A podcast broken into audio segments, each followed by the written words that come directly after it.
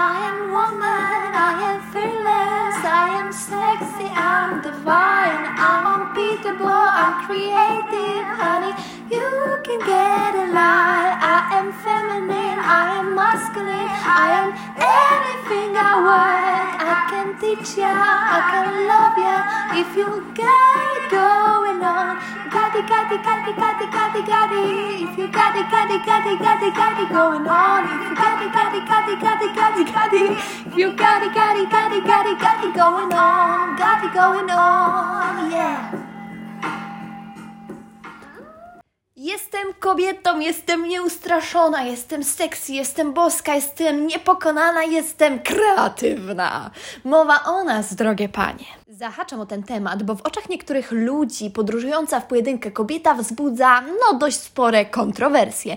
A ja Wam dzisiaj pokażę, że dziwne rzeczy i dziwne sytuacje zdarzają się nie tylko kiedy jesteś sama w podróży, czy jesteś na autostopie sama, czy jesteś gdziekolwiek sama. One się zdarzają zawsze i zdarzać się będą, a wręcz powiedziałabym na własnym przykładzie, że te najdziwniejsze sytuacje w takim negatywnym świetle zdarzają się mi dużo rzadziej, jak jestem właśnie sama w podróży.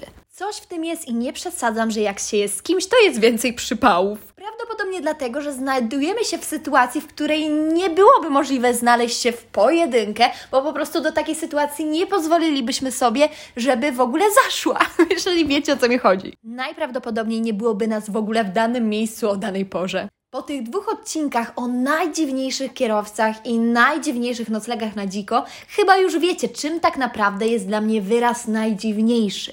Dziwny to dla mnie wyraz, który ma bardzo szeroki wydźwięk. Może oznaczać piękny, niestandardowy, niecodzienny, zabawny, ekscentryczny, ale również niepokojący lub nieprzyjemny. No i właśnie, dzisiaj skupię się przede wszystkim na sytuacjach, w których nie byłam sama, z tego względu, że o większości sytuacji Wy już po prostu wiecie. Ten podcast powstał w momencie, kiedy zaczęłam podróżować autostopem w pojedynkę po Azji Południowo-Wschodniej i ta podróż trwa 9 miesięcy, więc te wszystkie historie sprzed, przez 9 miesięcy, które się wydarzyły w Azji już znacie, a potem przez 2 miesiące w Ameryce Środkowej też znacie, więc pozostało mi nic innego, jak tylko skupić się na tym, co się wydarzyło przed powstaniem podcastu. Wspomnę tylko, że jednym z najdziwniejszych komplementów, jakie usłyszałam w życiu, było to, że mam beautiful nose, że mam piękny nos, kochani. Odkąd pamiętam, miałam kompleks na punkcie własnego nosa, a to właśnie w Kambodży kierowca tuk-tuka powiedział mi, że mój nos jest beautiful. I am woman, I am sexy, I have beautiful nose. Ja wiem, że to może teraz nie brzmi wcale śmiesznie, ale wyobraźcie sobie osobę, która całe życie ma kompleks nosa, bo uważa, że nos jest ten zbyt duży, garbaty, cokolwiek i nagle znajduje się taki, wiecie, królewicz na białym koniu, czyli przypadkowy kierowca tuk-tuka w Kambodży, który patrzy Ci prosto w oczy, przygląda się Twojemu nosowi i mówi, że masz beautiful nose. Piękne! Wielokrotnie również w Azji słyszałam, że jestem huge albo super tall, że jestem super wysoka. Ziomeczki, ja mam 1,65 m. Albo na jednej z imprez w Kambodży jeden mężczyzna pochodzenia azjatyckiego, chińskiego, podszedł do mnie tacy, taki, wiecie, super zbudowany, wysoki i tak dalej. Podchodzi do mnie i się pyta: Have you ever tried an Asian guy?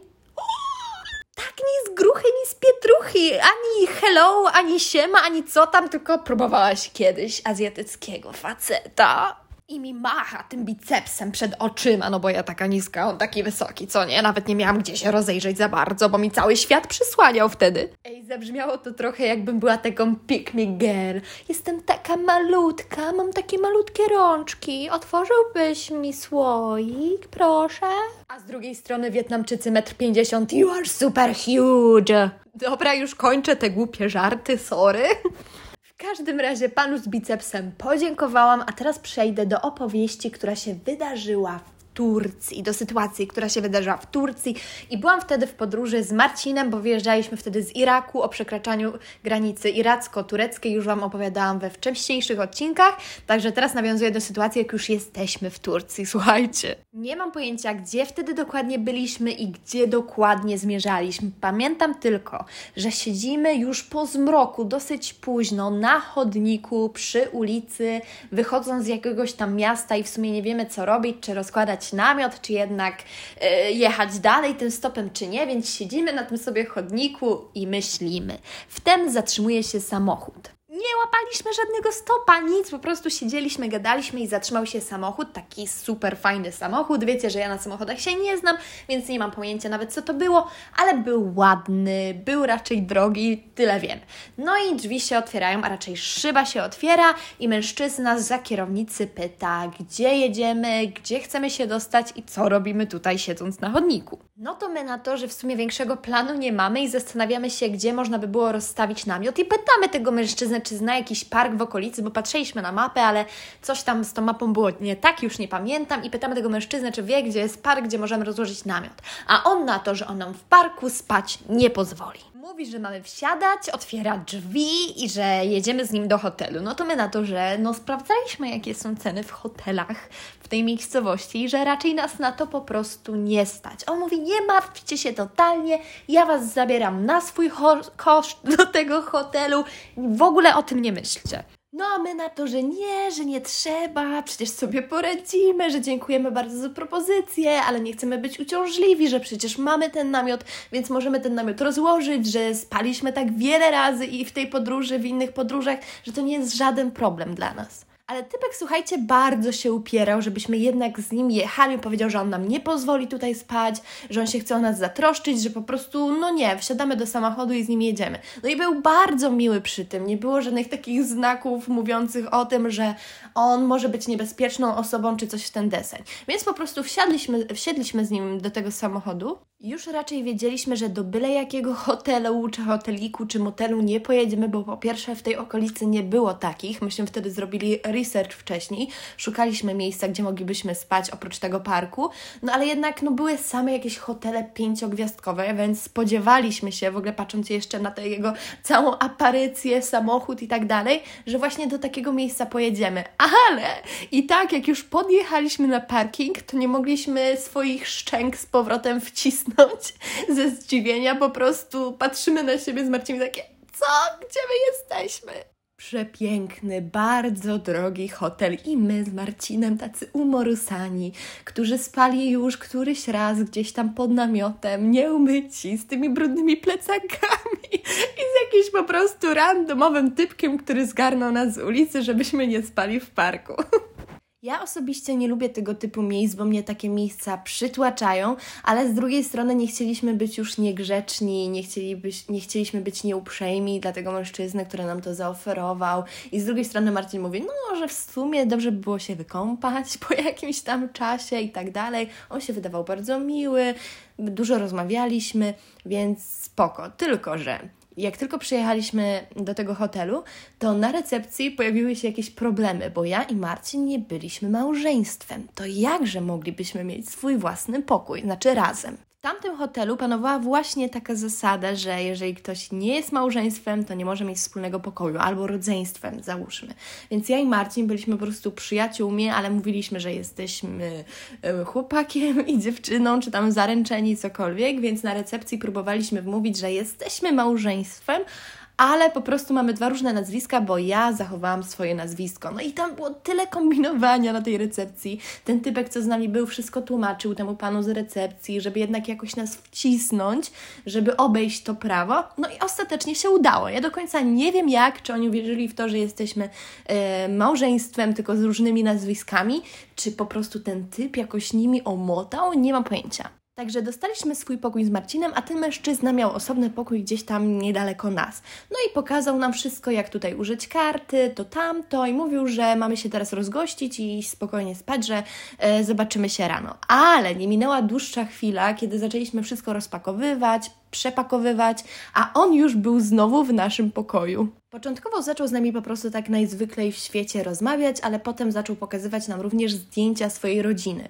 swojej żony, swoich dzieci i po prostu tego, jak spędzali czas na przykład na wakacjach, czy jak byli w jakimś danym miejscu, w Kapadocji, pamiętam, były zdjęcia. Miał kilka córek bodajże i jakąś tam właśnie żonę, którą się chwalił, którą chciał nam pokazać, chciał nam pokazać swoje życie od środka. Ogólnie świetna sprawa. Ja uwielbiam, kiedy ludzie się otwierają i chcą opowiadać o swojej rodzinie, przyjaciołach, o otoczeniu, w którym się wychowali, spędzają czas aktualnie czy cokolwiek, bo po prostu lubię poznawać ludzi z tej strony, z której może nie byłabym w stanie ich poznać gdyby nie ta podróż właśnie, więc bardzo mi się podobało to, że mi pokazywał to zdjęcia, że e, pokazywał zdjęcia córek, żony i miejsc, w których byli na wakacjach. Ale jak tylko te zdjęcia odłożył, zaczęły się jakieś takie dziwne gesty typu trzymanie mnie za rękę, w sensie chwytanie mnie za rękę albo patrzenie mi głęboko w oczy. Pomyślałam wtedy, że może właśnie tak wyglądają interakcje międzyludzkie w Turcji. Może jest to kwestia kulturowa. Nigdy wcześniej w Turcji nie byłam, więc nie zdawałam sobie sprawy, jak to wygląda. Na przykład Włosi, Hiszpanii czy e, Francuzi są bardziej emocjonalni i tacy bardziej uczuciowi, jeżeli chodzi o okazywanie nawet nie, że zainteresowania w jakiś sposób, tylko właśnie przyjaźni, takich interakcji przyjacielskich, bo wiecie, oni za każde na przywitanie, całują się w policzki, to dwa, to trzy razy, albo się ściskają, więc myślałam, że może to jest coś takiego na tej zasadzie. Kurtyna iluzji opadła dość szybko. Wyobraźcie sobie taką sytuację: siedzimy w naszym hotelowym pokoju, Marcin siedzi obok mnie na łóżku. Jesteśmy oficjalnie jako małżeństwo tam, bo tego cały czas się trzyma, trzymaliśmy, tylko że z innymi nazwiskami, tak? I jest ten obcy typek, który nas tam zabrał. Najpierw pokazuje zdjęcia rodziny, dzieci, z wakacji i tak dalej, po czym zaczyna chwytać mnie za rękę, patrzeć mi głęboko w oczy, a po chwili patrzy na mnie i mówi: Dam ci tysiąc dolarów w gotówce, jeżeli pójdziesz spać do mojego pokoju razem ze mną. What the fuck? Założę się, że ja w tym momencie po prostu puściłam buraka, byłam czerwona na twarzy jak nigdy. Spojrzałam na Marcina, Marcin spojrzał na mnie, spojrzałam znowu na Marcina, Marcin wlepił oczy i twarz w dół, w podłogę, żeby na, na mnie już więcej nie patrzeć. Oż ty brutusie, jak mogłeś mi to zrobić? Zareaguj, powiedz coś. Jesteś moim mężem do cholery. Marcin po prostu był chyba w szoku tak samo jak ja, więc ja po prostu spojrzałam na tego, tego, tego typa i powiedziałam, no nie dziękuję, jakbyś nie widział, to jestem tutaj z moim mężem, czy tam chłopakiem, nie pamiętam co dokładnie powiedziałam, i że nie jestem zainteresowana, ale dzięki za opcję, nie skorzystam. Myślałam, że już będzie po temacie, no ale na tym się nie skończyło, bo typek zaczął ciągnąć mnie za rękę i mówić, no chodź, no nie martw się, masz tylko spać obok mnie, bo dostaniesz tysiąc dolarów. mówię, słucham? Że ja już wtedy wolę spać tysiąc razy bardziej pod tym namiotem e, w tym parku, w którym planowałam i że jeżeli przy, nie przestanie mi tego proponować, to ja po prostu zabieram plecak i idę stąd. Już byłam tak nabuzowana, że po prostu wstałam i zaczęłam podchodzić do mojego plecaka, żeby go spakować i wychodzić. On na to, że nie, nie, nie, spokojnie, że jeżeli ja nie chcę, to nie ma parcia, że po prostu on chciał być miły, ale myślał, że może sobie poużywa. Ja takie kurwa, przepraszam bardzo. Ale czy ja siedząca na chodniku z moim mężem wyglądałam jak prostytutka? Nie ubliżając nikomu, ale kurczę, sorry, jak on mógł w ogóle pomyśleć, powiedzieć to na głos, że myślał, że sobie poużywa, bo zaproponował nam hotel. Kiedy ja byłam z potencjalnym, ewentualnym mężem w podróży, tak, e, udawanym, no ale nikt tego nie wiedział, więc o co chodzi, jak tak można? I on mówi, że spać obok niego, no ale kurczę, no to to nie byłoby spanie, wiadomo o co chodziło. On to powiedział mi prosto w twarz po prostu. Typek, widząc mnie w tym szale, że mówię, że już się pakuję, zabieram plecak i wracam do parku, mówi, że nie, nie, nie, spoko, że to była propozycja, ale skoro nie, to nie. On potrafi zrozumieć wyraz nie, słowo nie i na tym koniec. Wyszedł z naszego pokoju i już tej nocy go nie widzieliśmy, ale byliśmy tacy dosyć przesądni już tej nocy. Do tego drzwi do naszego wejścia do pokoju po prostu obstawiliśmy plecakami, chociaż do wejście trzeba było mieć kartę, więc wiedzieliśmy, że on i tak nie wejdzie do tego pokoju, ale po prostu ten jakiś taki strach wewnętrzny został, że i tak ja obłożyłam całe drzwi jeszcze naszymi plecakami, jakimś tam krzesłem, czymkolwiek. Potem Marcin zaczął coś tam żartować, że on by brał te tysiąc dolarów i on nie rozumie, dlaczego ja tego nie brałam. A mówię, no to idź, biegaj do niego do pokoju i mów mu, że ty chcesz i tyle, no. Komu bym nie opowiadała o tej całej sytuacji, to wszyscy się ze mnie śmieli, że gdzie mam ty teraz tysiąc dolarów. Nawet mój własny ojciec, słuchajcie, jak przyjechałam w końcu do Polski po jakimś czasie i opowiedziałam mu tą całą historię, już potem e, śmiejąc się w ogóle do rozpuku z tego wszystkiego, co miało miejsce, to on mówi, no ale to gdzie masz te tysiąc dolarów? Ja takie, aha, dzięki ojciec nagle wszyscy by brali hajs. Ale to nie jest żadna tajemnica, to jest odgórna reguła, po prostu łatwo śmiać się z rzeczy, z którą nie było styczności twarzą w twarz. No teraz są żarciki, że bizneswoman to ja raczej nie będę. Nawiązując do podróżowania w pojedynkę, chcę dodać, że na jakieś 99%, gdybym była sama w tej podróży, taka sytuacja w ogóle nie miałaby miejsca, nie zaszłaby. Tego względu, że pewnie dawno byłabym już w parku rozłożona z namiotem, albo nie siedziałabym sama na chodniku po ciemku w nocy, tak, gdzieś na jakiejś randomowej ulicy, ale jest też opcja, że jakby jakimś cudem doszło do naszego spotkania, do starcia, to ja po prostu nie skorzystałabym, będąc w pojedynkę w takiej podróży, z tej proposition. Jeszcze co innego wiecie, gdyby ktoś zaprosił mnie do swojego domu, do swojej rodziny, żeby ten czas z tą rodziną tam spędzić, no to inaczej spojrzałabym na takie zaproszenie, a inaczej na zaproszenie do hotelu, w którym ten osobnik, ta osoba śpi w danym momencie.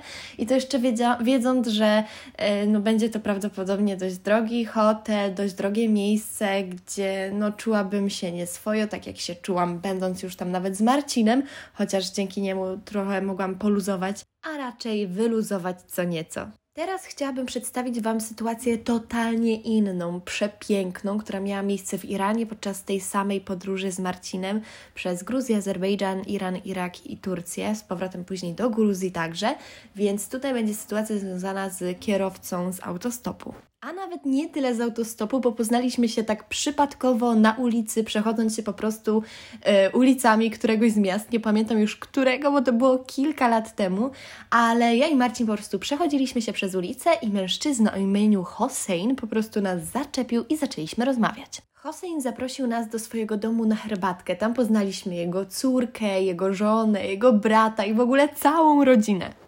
Hossein co chwilę nalegał, żebyśmy zostali u niego w domu na noc, że chce nas ugościć, że mamy zostać u niego ca z całą jego rodziną, że będzie super, ale my wtedy mieliśmy bardzo napięty grafik, musieliśmy niedługo przekraczać granicę bodajże właśnie w Kurdystanie irackim, więc nie mogliśmy sobie pozwolić na kolejny dzień opóźnienia.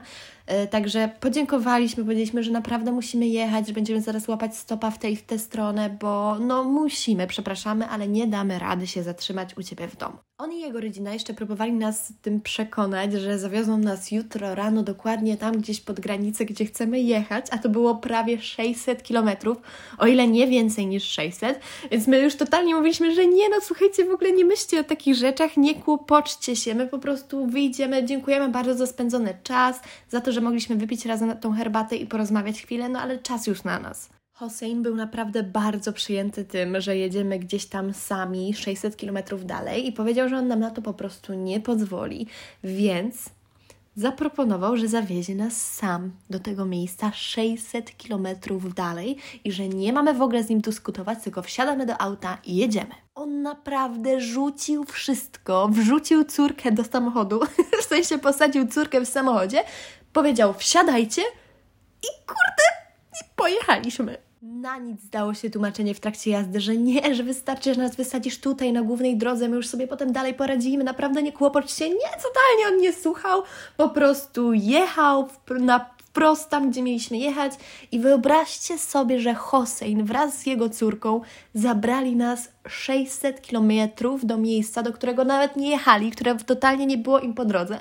Po prostu nas tam zawiózł, bo chciał nas tam zawieść tłumacząc się tym, że po prostu chce spędzić z nami trochę więcej czasu, więc po drodze gdzieś tam zatrzymaliśmy się na jakimś lokalnym targu, albo potem, żeby coś zjeść razem, żeby pić kolejną herbatkę. Ja w międzyczasie bawiłam się z tą jego córeczką, która siedziała ze mną z tyłu i tam e, grałyśmy w coś i oglądałyśmy jakieś karteczki czy karty. Hossein i jego rodzina to piękny, czysty przykład takiej czystej, ludzkiej bezinteresowności. Ja w ogóle w Iranie złapałam wirusa bostońskiego i już miałam go w momencie, kiedy byłam z Hosseinem i jego rodziną, ale o tym nie wiedziałam, bo ja tak naprawdę nie wiedziałam, co się ze mną dzieje.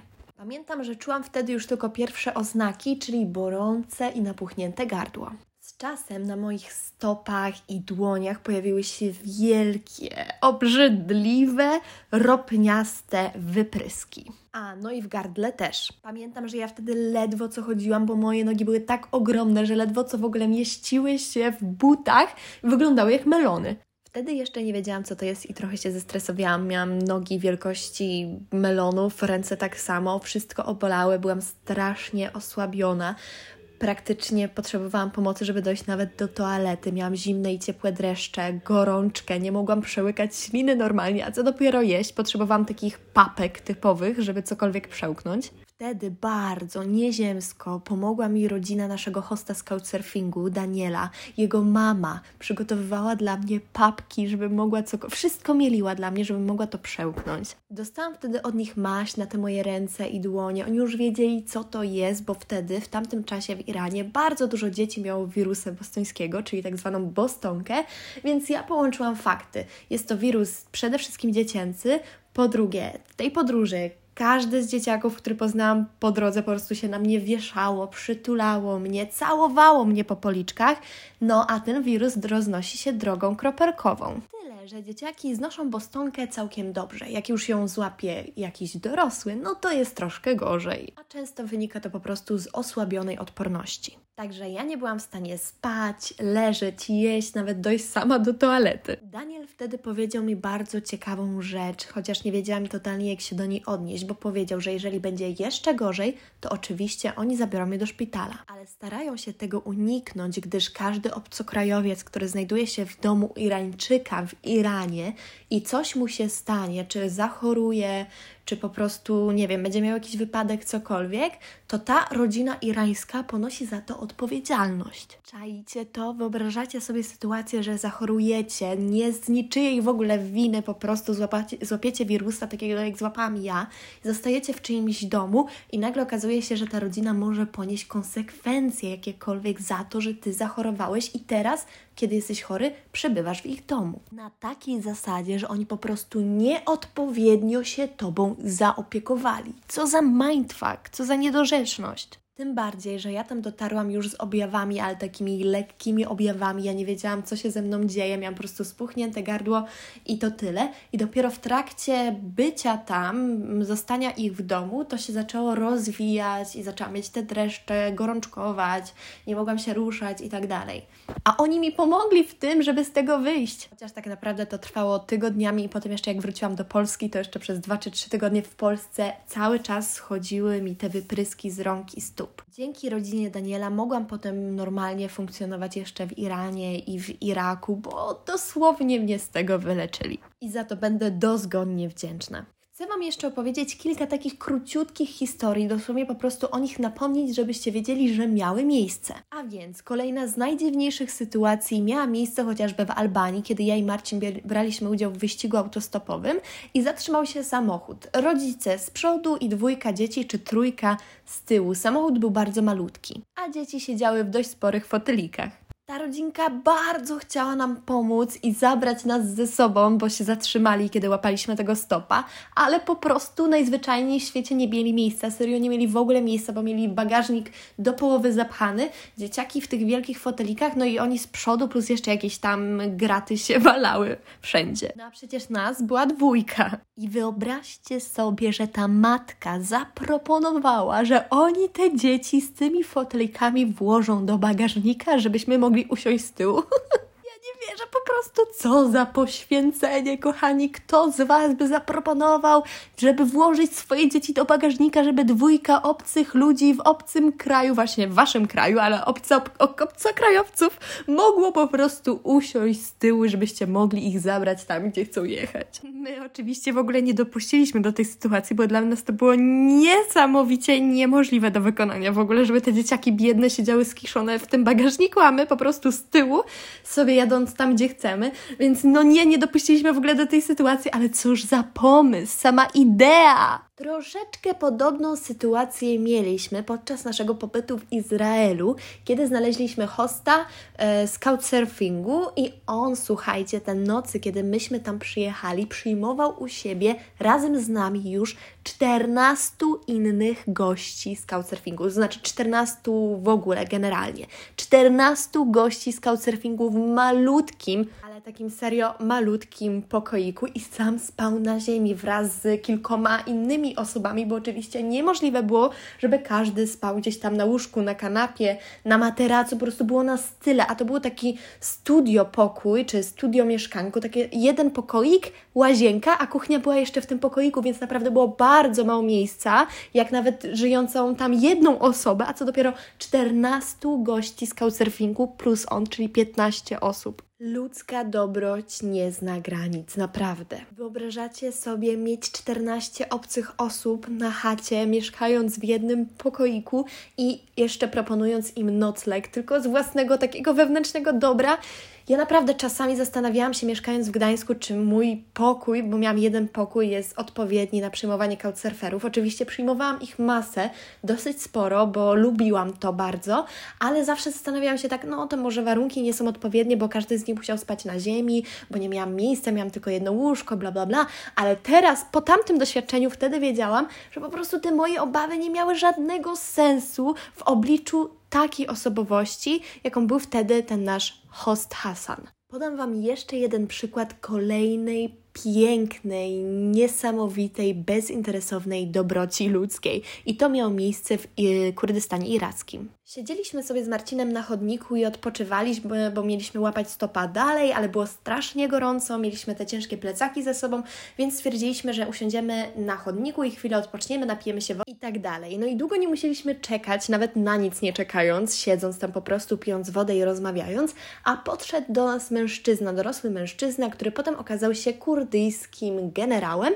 i miał także na imię Hasan. Zobaczcie, ile Hasanów ja już znam. Hasan z Maroka, Hasan z Izraela, i teraz Hasan z Kurdystanu irackiego. Generał Hasan podszedł do nas z herbatą na tacy, z kurdyjskim ciajem i zaproponował, żebyśmy poszli do niego do domu, poznać jego całą rodzinę, żebyśmy u niego w domu odpoczęli. Bardzo chętnie skorzystaliśmy z tej propozycji, poszliśmy razem z nim do niego do domu. On miał w ogóle tam, nie wiem, chyba z 10 córek, jakieś ciotki, matki, e, wujkowie tam byli, a my wszyscy razem z nimi jedliśmy na ziemi, bo w Iranie i w Iraku je się na ziemi, na e, dywanie, więc tam się rozkłada taką płachtę i potem na, tą, na ten dywan kładzie się jedzenie i je się przede wszystkim rękoma a więc razem z nimi jedliśmy właśnie u nich w domu. Zostaliśmy kilka dni, bo jak się okazało, oni chcieli spędzać z nami czas tutaj, tutaj. Tutaj jego wnuczka uczyła się angielskiego i chciała z nami poćwiczyć język angielski. Potem kolejnego dnia pojechaliśmy nad rzekę, pokazał nam super spot nad rzeką, gdzie się kąpaliśmy. Tam w ogóle były kraby wielkości mojej głowy. Generalnie bardzo zaprzyjaźniliśmy się z całą rodziną generała Hassana. Spędzaliśmy z nimi bardzo dużo czasu.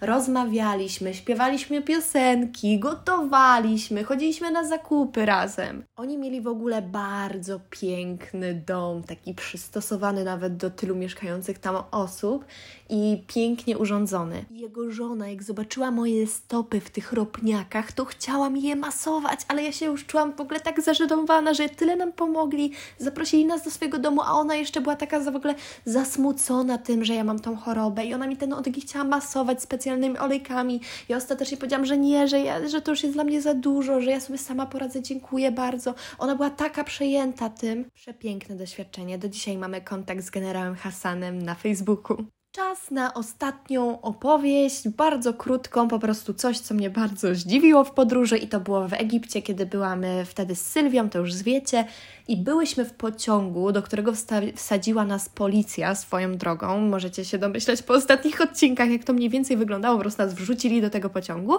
i mieliśmy tam swoją obstawę swoich goryli z armii, którzy po prostu mieli mieć na nas oko. Ten pociąg był jednym z najdziwniejszych pociągów, jakimi jechałam w życiu, a jechałam no dość sporoma pociągami, chociaż więcej jeździłam stopem niż pociągami, to na pewno. Ale dlaczego ten pociąg był dziwny? Dlatego, że tam między innymi wchodziło się przez okna. A nawet nie wchodziło, tylko się wdzierało czy przeturlywało, żeby przez to okno przejść. Po prostu ten pociąg był tak zatłoczony, że żeby wejść drzwiami, no to był to nie lada wyczyn, dlatego ludzie wchodzili oknami.